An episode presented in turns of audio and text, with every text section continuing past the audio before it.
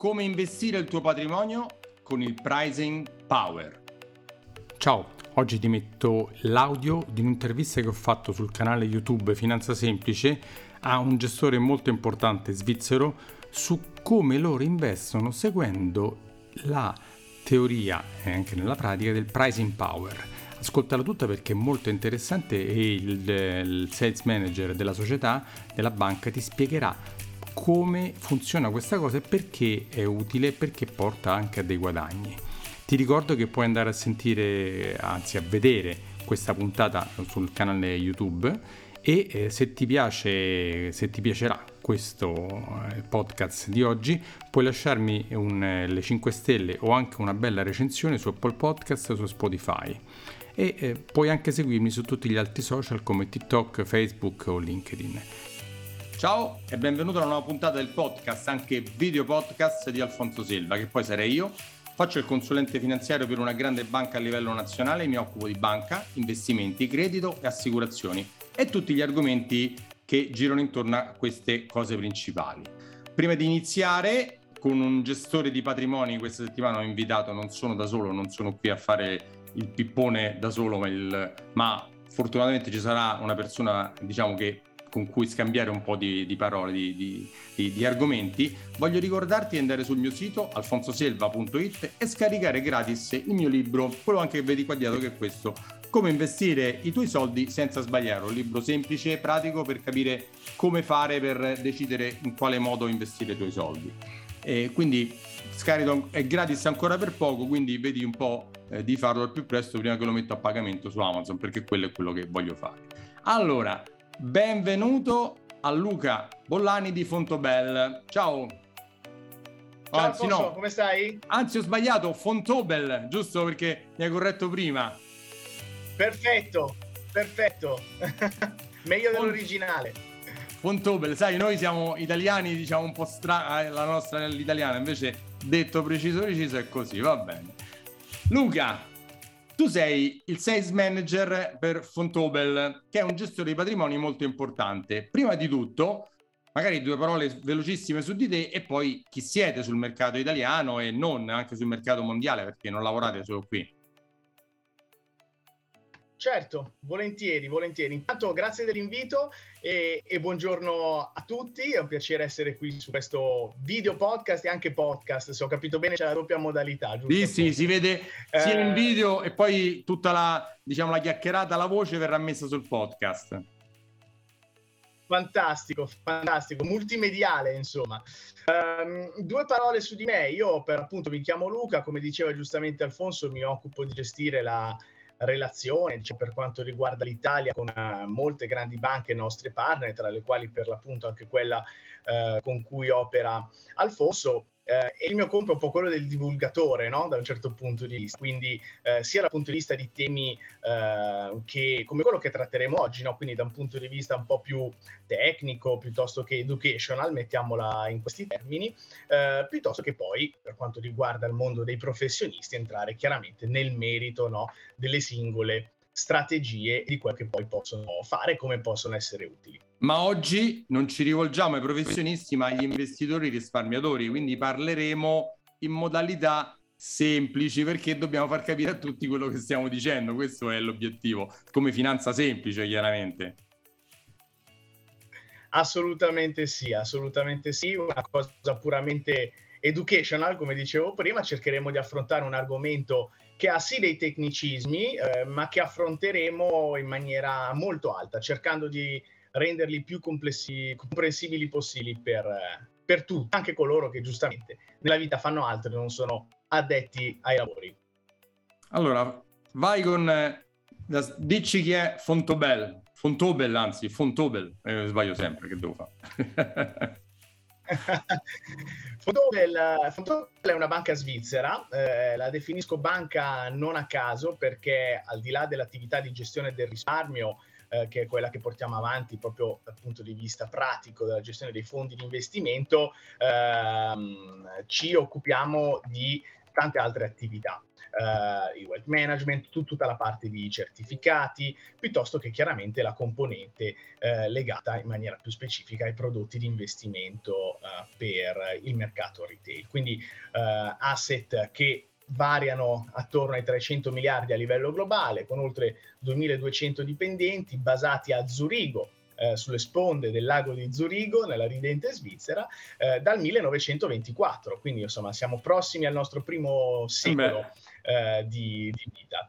Questo è, è, un po' il nostro DNA. La parte di gestione del risparmio la portiamo avanti con quello che nel mercato della finanza viene definito un modello multi-boutique, quindi in buona sostanza tante società di gestione sotto un unico cappello di un'unica proprietà, ognuna con una specializzazione diversa, con l'obiettivo di proporre ai nostri clienti o interlocutori professionali, come nel tuo caso, eh, un panel di offerta molto ampio ma allo stesso tempo specializzato. No? Quindi c'è chi si occupa solo di obbligazionario, c'è chi si occupa solo di sostenibilità, chi fa solo azionario eh, con un approccio più value, più grow e via dicendo.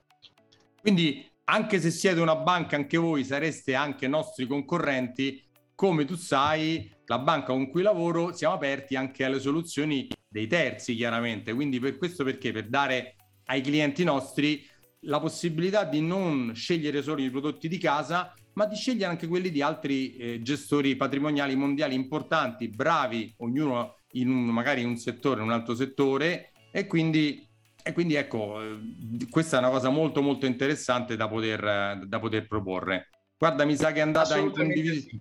Sì. mi sa che non va bene la condivisione perché è andata. De- devi condividere la parte. Ecco, perfetto, adesso sì. Eccola adesso qua, sì, sì, è arrivata. Stavo aspettando il momento giusto per metterla live, così vedete anche anche qualche numero, eh, appunto 300 miliardi complessivi la banca, 200 fanno riferimento alla componente proprio di asset management, no? che è quella che rappresento, di cui parlavamo poco fa, eh, e l'ultimo numerino che secondo me è interessante da sottolineare perché ci rende un po' unici in questo mondo di grandi banche internazionali è quello in basso a destra, quel 50,9% eh, che è di fatto la percentuale delle azioni della banca che sono ancora in mano alla famiglia Fontobel, perché il nome Fontobel non è nient'altro che il nome di famiglia dei nostri fondatori che oggi sono alla quarta generazione e che di fatto con il 51% delle azioni controllano ancora la banca. Quindi e, non hanno, e non hanno ancora litigato fra di loro perché alla quarta generazione ancora sono così pare. Infatti, io, meno male. È raro. Sono eh, i miracoli dei dividendi abbondanti questi, non fanno mai litigare nessuno. Vuol dire che lavorate molto bene con i clienti, che sono tutti felici e contenti poi dei risultati nel lungo termine, diciamolo sempre a lungo termine, e quindi ah, beh, anche loro anche loro sono belli tranquilli di poter, eh, non si litiga per, per, chi è il proprietario della banca o l'altro, saranno tantissimi immagino, non è che sarà uno solo, eh.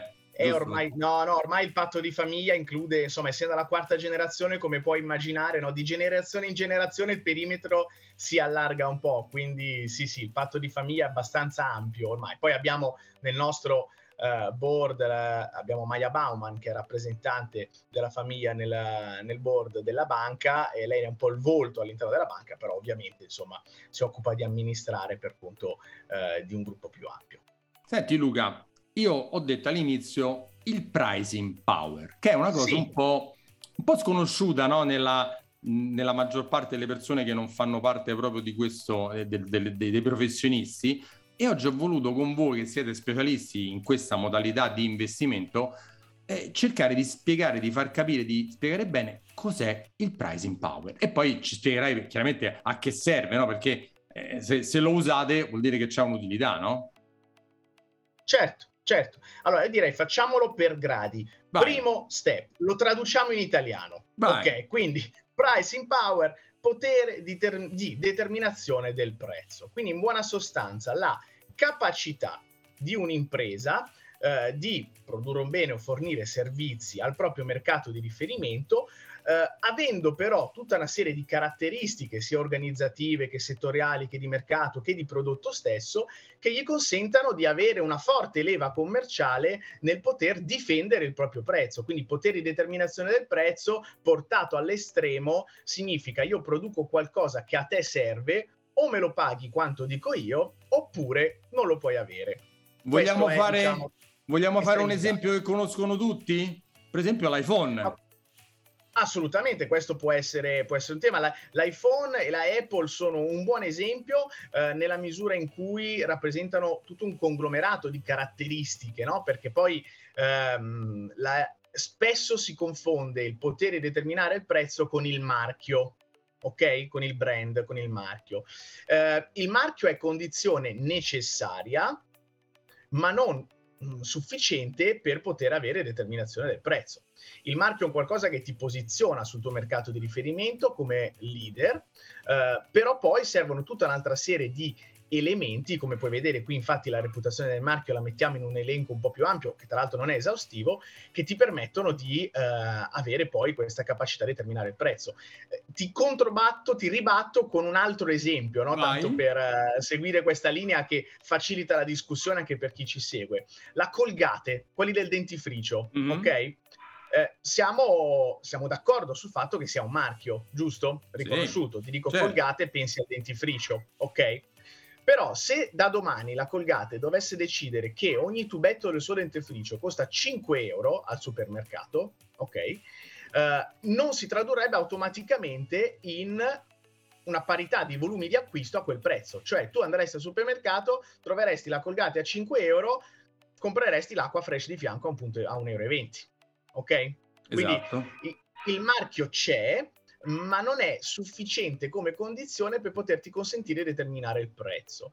Altra cosa è invece eh, la, all'interno del perimetro di una catena del valore produrre una componente o fornire un servizio che diventa fondamentale per quell'impresa, eh, per l'impresa cliente intendo, eh, e che da quale non può fare a meno di nuovo un esempio, pensiamo alla Microsoft, ok? E al mondo business, quindi non tanto alla Microsoft che utilizziamo noi con Office a casa e via dicendo, che ormai è anche un po' superato, però pensiamo a Microsoft con tutte le piattaforme cloud, con tutte le licenze business, con tutti i sistemi di CRM, eh, quindi diciamo veri e propri pilastri per le aziende e i suoi clienti, senza i quali non riuscirebbero a operare. Se io ho creato tutta un'attività basandola sui sistemi operativi Microsoft e su CRM Microsoft, Microsoft e via dicendo, se Microsoft domani mi alza il prezzo della licenza del 10%, io mi trovo davanti a un bivio o dover cambiare fornitore della, della, piattaforma, tutto. Che, che però non,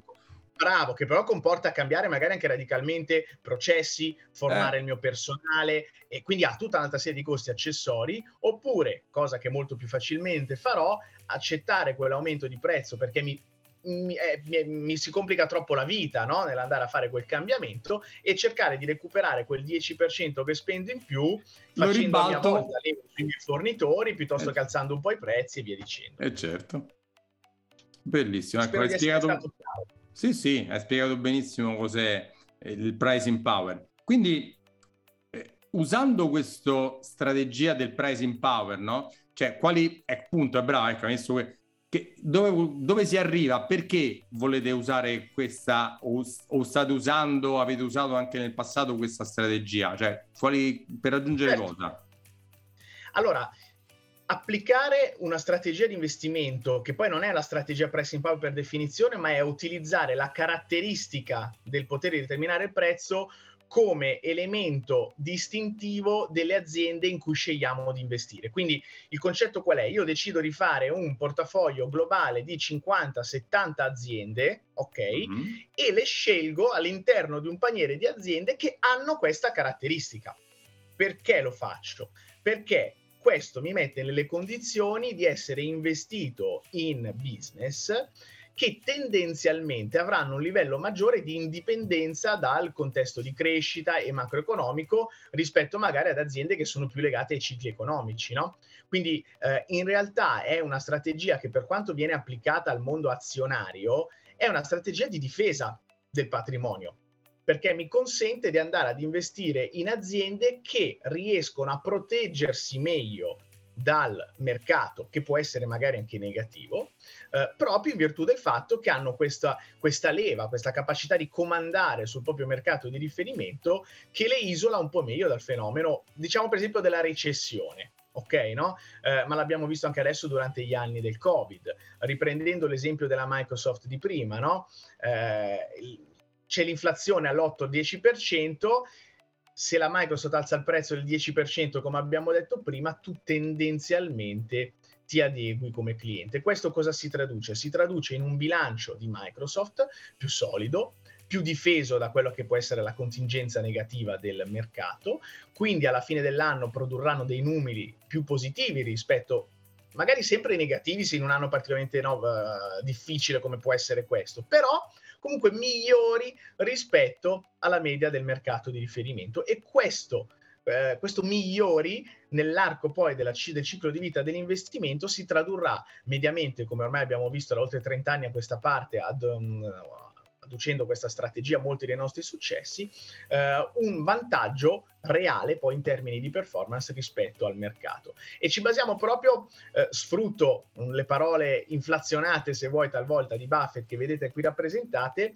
per proprio spiegare qual è l'anima e qual è l'obiettivo. No? Noi oggi spesso viene detto che ci troviamo in un periodo di incertezza, ma in realtà è sempre un periodo di incertezza, no? Eh, il punto vero è che l'incertezza non è tale fin tanto che non lo sai.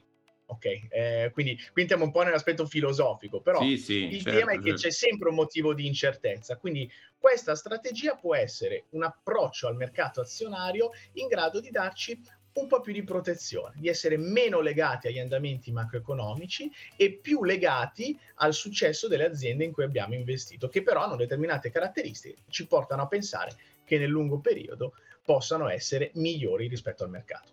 Quindi Luca, per semplificare un po', voi usate questo metodo del pricing power per andare a selezionare non sulla base di cose strane, ma sulla base di una cosa molto fattiva di, di aziende sul mercato che hanno un grande potere di poter adeguarsi al mercato e, e, continuare a guadagnare anche in momenti di grande incertezza come questo, detto proprio in parole un po' più semplici. Esatto, riuscire a difendere meglio i propri utili, questo è un po' il discorso, no? Eh, infatti la, la, determinare il prezzo, come potete vedere, no? poi è anche conseguente, spesso si affianca ad altri criteri come la maggiore redditività, sono tendenzialmente aziende che operano con minore debito e poi in termini di valutazione eh, sono molto più giustificati, no? le definiamo ragionevoli perché?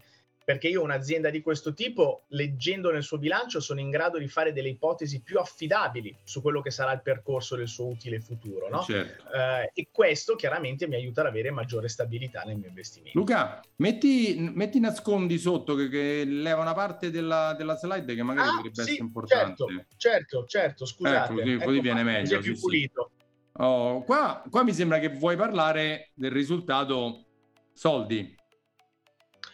Sì, cioè qui vogliamo affrontare un po' quello che dicevo poco fa, no? Cioè ci sono tutta una serie di caratteristiche che derivano anche dalla capacità di determinare il prezzo e spesso e volentieri la caratteristica che si affi- accompagna di più a uh, società in grado di esercitare questo potere è quello di operare tendenzialmente con margini più elevati. Quindi ora la, l'intenzione non è assolutamente quella di andare a, a, fare un corso su come leggere i bilanci delle imprese, sarebbe no, no, un obiettivo un po' troppo ambizioso no? per, per, un podcast che ha come obiettivo di stare nei 20-30 minuti, mm. però è offrire una rappresentazione grafica che chi sta guardando la slide anziché me probabilmente ha già colto eh, di quello che significa in termini di protezione. Prima abbiamo parlato della capacità di essere più persistenti negli utili, più, più difese nei momenti di crisi. Quindi qui prendiamo caso A a sinistra e caso B a destra, no?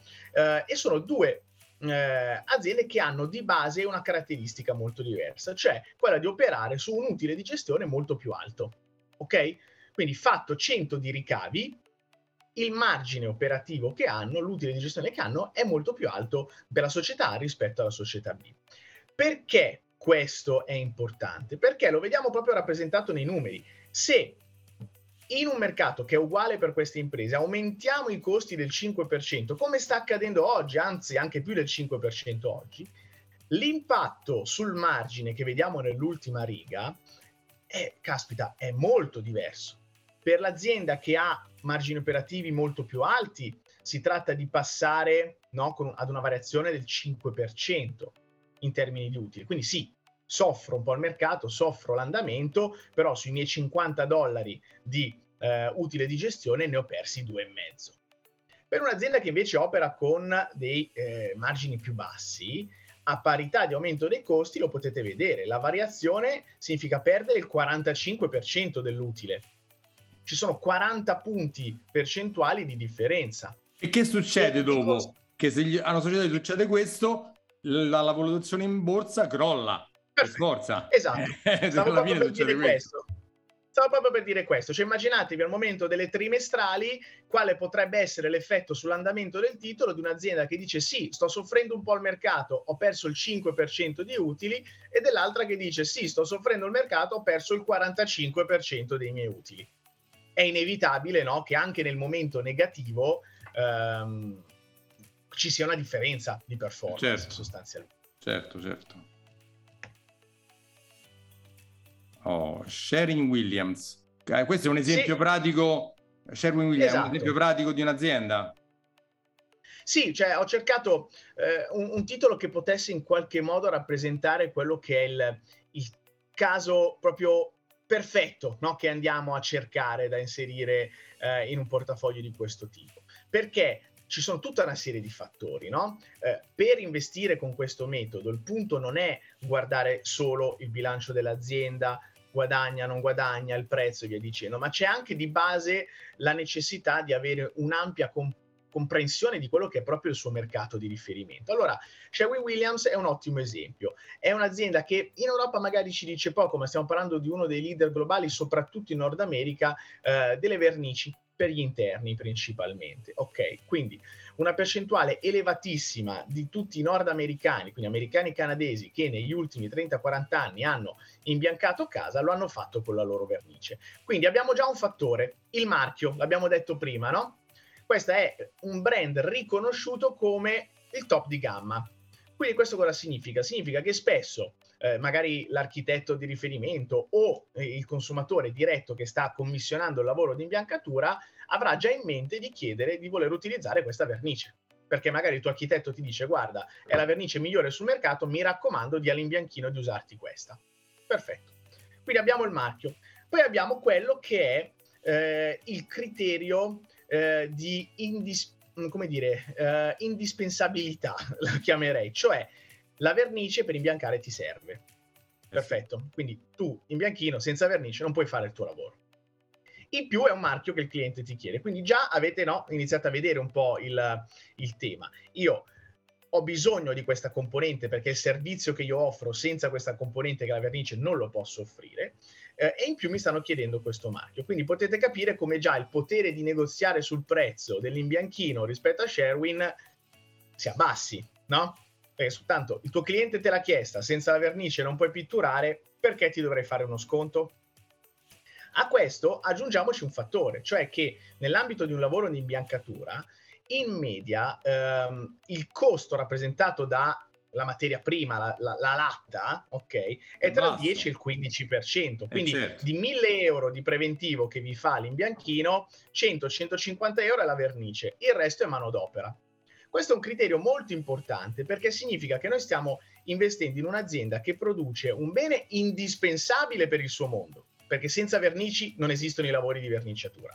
Lo fa con un marchio che è riconosciuto come tra i migliori e quindi è richiesto e soprattutto però è una componente che nell'ambito del servizio complessivo offerto cuba in realtà una percentuale molto bassa no? del costo complessivo. Questo cosa significa? Che quando l'imbianchino magari vi dovrà fare lo sconto perché c'è, no, c'è tanta concorrenza, c'è, c'è lavoro da prendere, eccetera, la percentuale da cui andrà ad attingere principalmente per farvi lo sconto non è quello che incassa Sherwin vendendo la latta, non è il costo della vernice, è tendenzialmente la sua manodopera. Quindi L'utile di Sherwin, come potete vedere anche poi no, dal margine medio lordo degli, dagli anni 80 al 2021 che c'è sotto nel grafico, è sempre molto protetto. Perché alla fine della fiera tu operi con tutta una serie di criteri che ti proteggono in maniera sostanziale. Quindi se oggi c'è il 10% di inflazione e la latta da 10 dollari la voglio far pagare 12, avrò con ogni probabilità almeno il 90% di clienti che continueranno, ma anche molto di più, che continueranno comunque a comprare la mia vernice per il loro lavoro. Eh, certo. Spero Perché... che l'esempio sia stato chiaro. Perfetto, perfettamente, perfetto. Vogliamo anche dire come sono andate nel passato fino ad oggi questa, gli effetti di questa vostra tecnica di investimento? Allora, innanzitutto è interessante notare negli ultimi anni perché negli ultimi anni abbiamo assistito a tutta una serie di fenomeni, no? qui le chiamiamo società hypergrowth, in buona sostanza hanno dei nomi e dei cognomi, no? pensiamo a tutte le, eh, le, le, Tesla, pensiamo alle Google, pensiamo alle Amazon, pensiamo alle Facebook, eh, Netflix, che più ne ha più ne metta, cioè ci sono state tantissime aziende tendenzialmente appartenenti al mondo della disruption tecnologica, ok, che hanno fatto delle performance molto importanti, sono quelle rappresentate dalla parte scura del grafico, dalla parte grigia, no? Eh, e vediamo come ci sia stato una, un momento in cui hanno davvero dato un bel distacco, no? hanno preso la testa della corsa, come si direbbe in eh, termini sì, ciclistici. Sì, sì. Eh, però vediamo come in realtà su, tu prima giustamente hai sottolineato no, il lungo periodo, ma quindi anche sul lungo periodo, stiamo parlando di un periodo che va no, da, da, fine 2019 a marzo 2022, quindi stiamo parlando letteralmente di, di due o tre anni, insomma non stiamo parlando di chissà quanto, da, partendo dal punto zero di partenza, quindi fatto 100, bene o male ci siamo ritrovati su quel punto. Questo è per dire cosa? Che non bisogna più investire nelle Google, nelle Alphabet? No, assolutamente no, non è questo il messaggio. Come sempre il messaggio è che non dobbiamo lasciarci trasportare dai trend di breve termine eh, e andare solo in una direzione perché un buon portafoglio è un po' come una buona ricetta. Tu eh, il pizzico di sale nella pasta frolla della crostata eh, ce lo devi mettere perché se non ce lo metti comunque alla fine rimane un dolce ma il sapore è diverso. Anche perché Luca, vogliamo ricordare una cosa che tutte le società grow, hyper grow, cioè quelle che sono a grandissima crescita da gennaio a oggi hanno preso delle batoste enormi, quindi e beh, e lì tra l'altro rientriamo nel tema che discutevamo prima, Alfonso, no? perché uno degli effetti principali qual è stato? È che avendo avuto l'inflazione che è aumentata, avendo avuto il costo del denaro che è aumentato, sono, aument- sono di fatto cambiati dei denominatori molto importanti rispetto a quello che è l'utile futuro che queste aziende potranno fare e di conseguenza il mercato ha dovuto correggere un po' i prezzi, tant'è che possiamo vedere che bene o male le hanno riportate in trend. No, lo volevo... Sul lungo periodo... Aspetta, lo volevo sottolineare Vai. una cosa questa del discorso hypergrowth, quindi Facebook, Google, Alphabet, eh, t- tutti quanti, tutte, tutte, queste grandi Netflix, Tesla, quanta, che chi ha investito pensando agli anni due, tre anni precedenti, quindi come dico io, investire con lo specchietto retrovisore, pensando che di ah, ho guadagnato il 200% la compro. Non è questa la modalità di investimento, assolutamente no, perché chi ha fatto questo da gennaio a oggi ha perso tantissimi soldi, quindi poche, poche scelte fatte in un modo erratissimo, che eh, quindi non si fa assolutamente la... Io, come dico sempre, sconsiglio di investire nella singola, nelle singole azioni, ma di usare i fondi e di usare i fondi diversificati con delle ottiche di investimento a delle modalità diversificate, value, grow, eh, tantiss- cioè, tutte le varie diversificazioni. Questo per scusa, ah, io ci tengo a, ci tengo a sottolineare no, no, perché tu sai che, eh. che, il lavoro mio è più a contatto con le persone, no? E quindi certo. poi magari si innamorano un periodo di, del titolo XY perché ha fatto tanto e ti dicono perché non lo compriamo? Eh, non lo compriamo perché può succedere questo. Può succedere che comp- lo diciamo compri... C'è un po' quel bias, certo. Sì, sì, sì. Poi magari tra 15 anni quelle persone avranno, che hanno preso le Facebook a gennaio magari stanno guadagnando il 1000%, no? non lo possiamo sapere oggi, però è, è corretto, cioè cercare di, di, essere un po' meno emotivi, no? eh, cioè di, di, seguire un po'. Infatti qua lo vediamo anche un po' rappresentato come questa differenza poi nel tempo si possa in realtà consolidare in, in, maggior denaro che ho intascato, mettiamola così, no? Eh, cioè un approccio un po' più analitico, meno di pancia, come dici te, meno, caspita, sto titolo ha fatto 200%, lo compro, eh, ma basandosi su comunque una metodologia o un mix di metodologie, perché noi ne abbiamo parlato di una, come dici te, poi giustamente in un portafoglio ne metto più di una e creo un mix che sia congeniale. Noi con i numeri siamo in grado di far vedere come sul medio-lungo periodo la strategia pricing power, che poi da noi ha un nome e un cognome, ma lo usiamo proprio come composite rappresentativo di quello che stiamo affrontando come tema eh, accademico, eh, che è quello rappresentato dalla riga, dalla riga grigia, eh, quell'effetto difensivo eh, che abbiamo descritto prima, quella capacità anche nei momenti di grande crisi eh, di vedersi riconosciuto un valore nel medio-lungo periodo, in realtà è riuscito anche a fare performance migliori rispetto al, al mercato di riferimento. Um, non è come sempre no, una garanzia di successo su qualsiasi orizzonte, Ma però la regola aurea è nel mercato azionario che più tempo investo, non più denaro, più tempo investo, più sarà facile per me, quando vado a guardare il mio portafoglio, osservare grafici che abbiano traiettorie come quelle che stiamo vedendo adesso sullo schermo. Insomma. Perfetta, perfettamente d'accordo. Diversificare a lungo termine sono i, i segreti del successo. Luca, allora, molto interessanti le slide, molto, è stato molto interessante la spiegazione che mi hai dato e ci hai dato del pricing power, di questo sistema che voi usate per gestire i portafogli de, dei clienti, di quelli che noi vi affidiamo. E grazie, grazie di aver accettato. Se vogliono trovarvi a voi a Fonto... Ah, no, font, no, com'è? Scusa, come si dice? Fontobel. Fontobel. C'è un sito Dillo pure tranquillamente. Certo, nel nostro sito proprio fontobel.it eh, selezionate la parte asset management dove trovate poi anche, anche degli aspetti di approfondimento, dei paper di ricerca che possono essere comunque sempre interessanti da approfondire. Fanno anche un podcast, la concorrenza però, che vuoi fare? La concorrenza esiste. no, me lo sento, me lo so, lo sai che me lo sento, lo sai. E quindi grazie, grazie a te Luca per aver partecipato e casomai ci sentiamo prossimamente. Ciao Luca. Ciao Alfonso, grazie dell'invito e ciao a tutti. Buona serata. Ciao ciao. A posto, dai. E adesso poi la monto io e vediamo come viene. Va Infatti bene? scrupoli, eh. Se non è venuta come doveva, me lo dici e rifacciamo la chiusura, ok? Va bene, perfetto. Grazie Luca. Ciao, buon lavoro.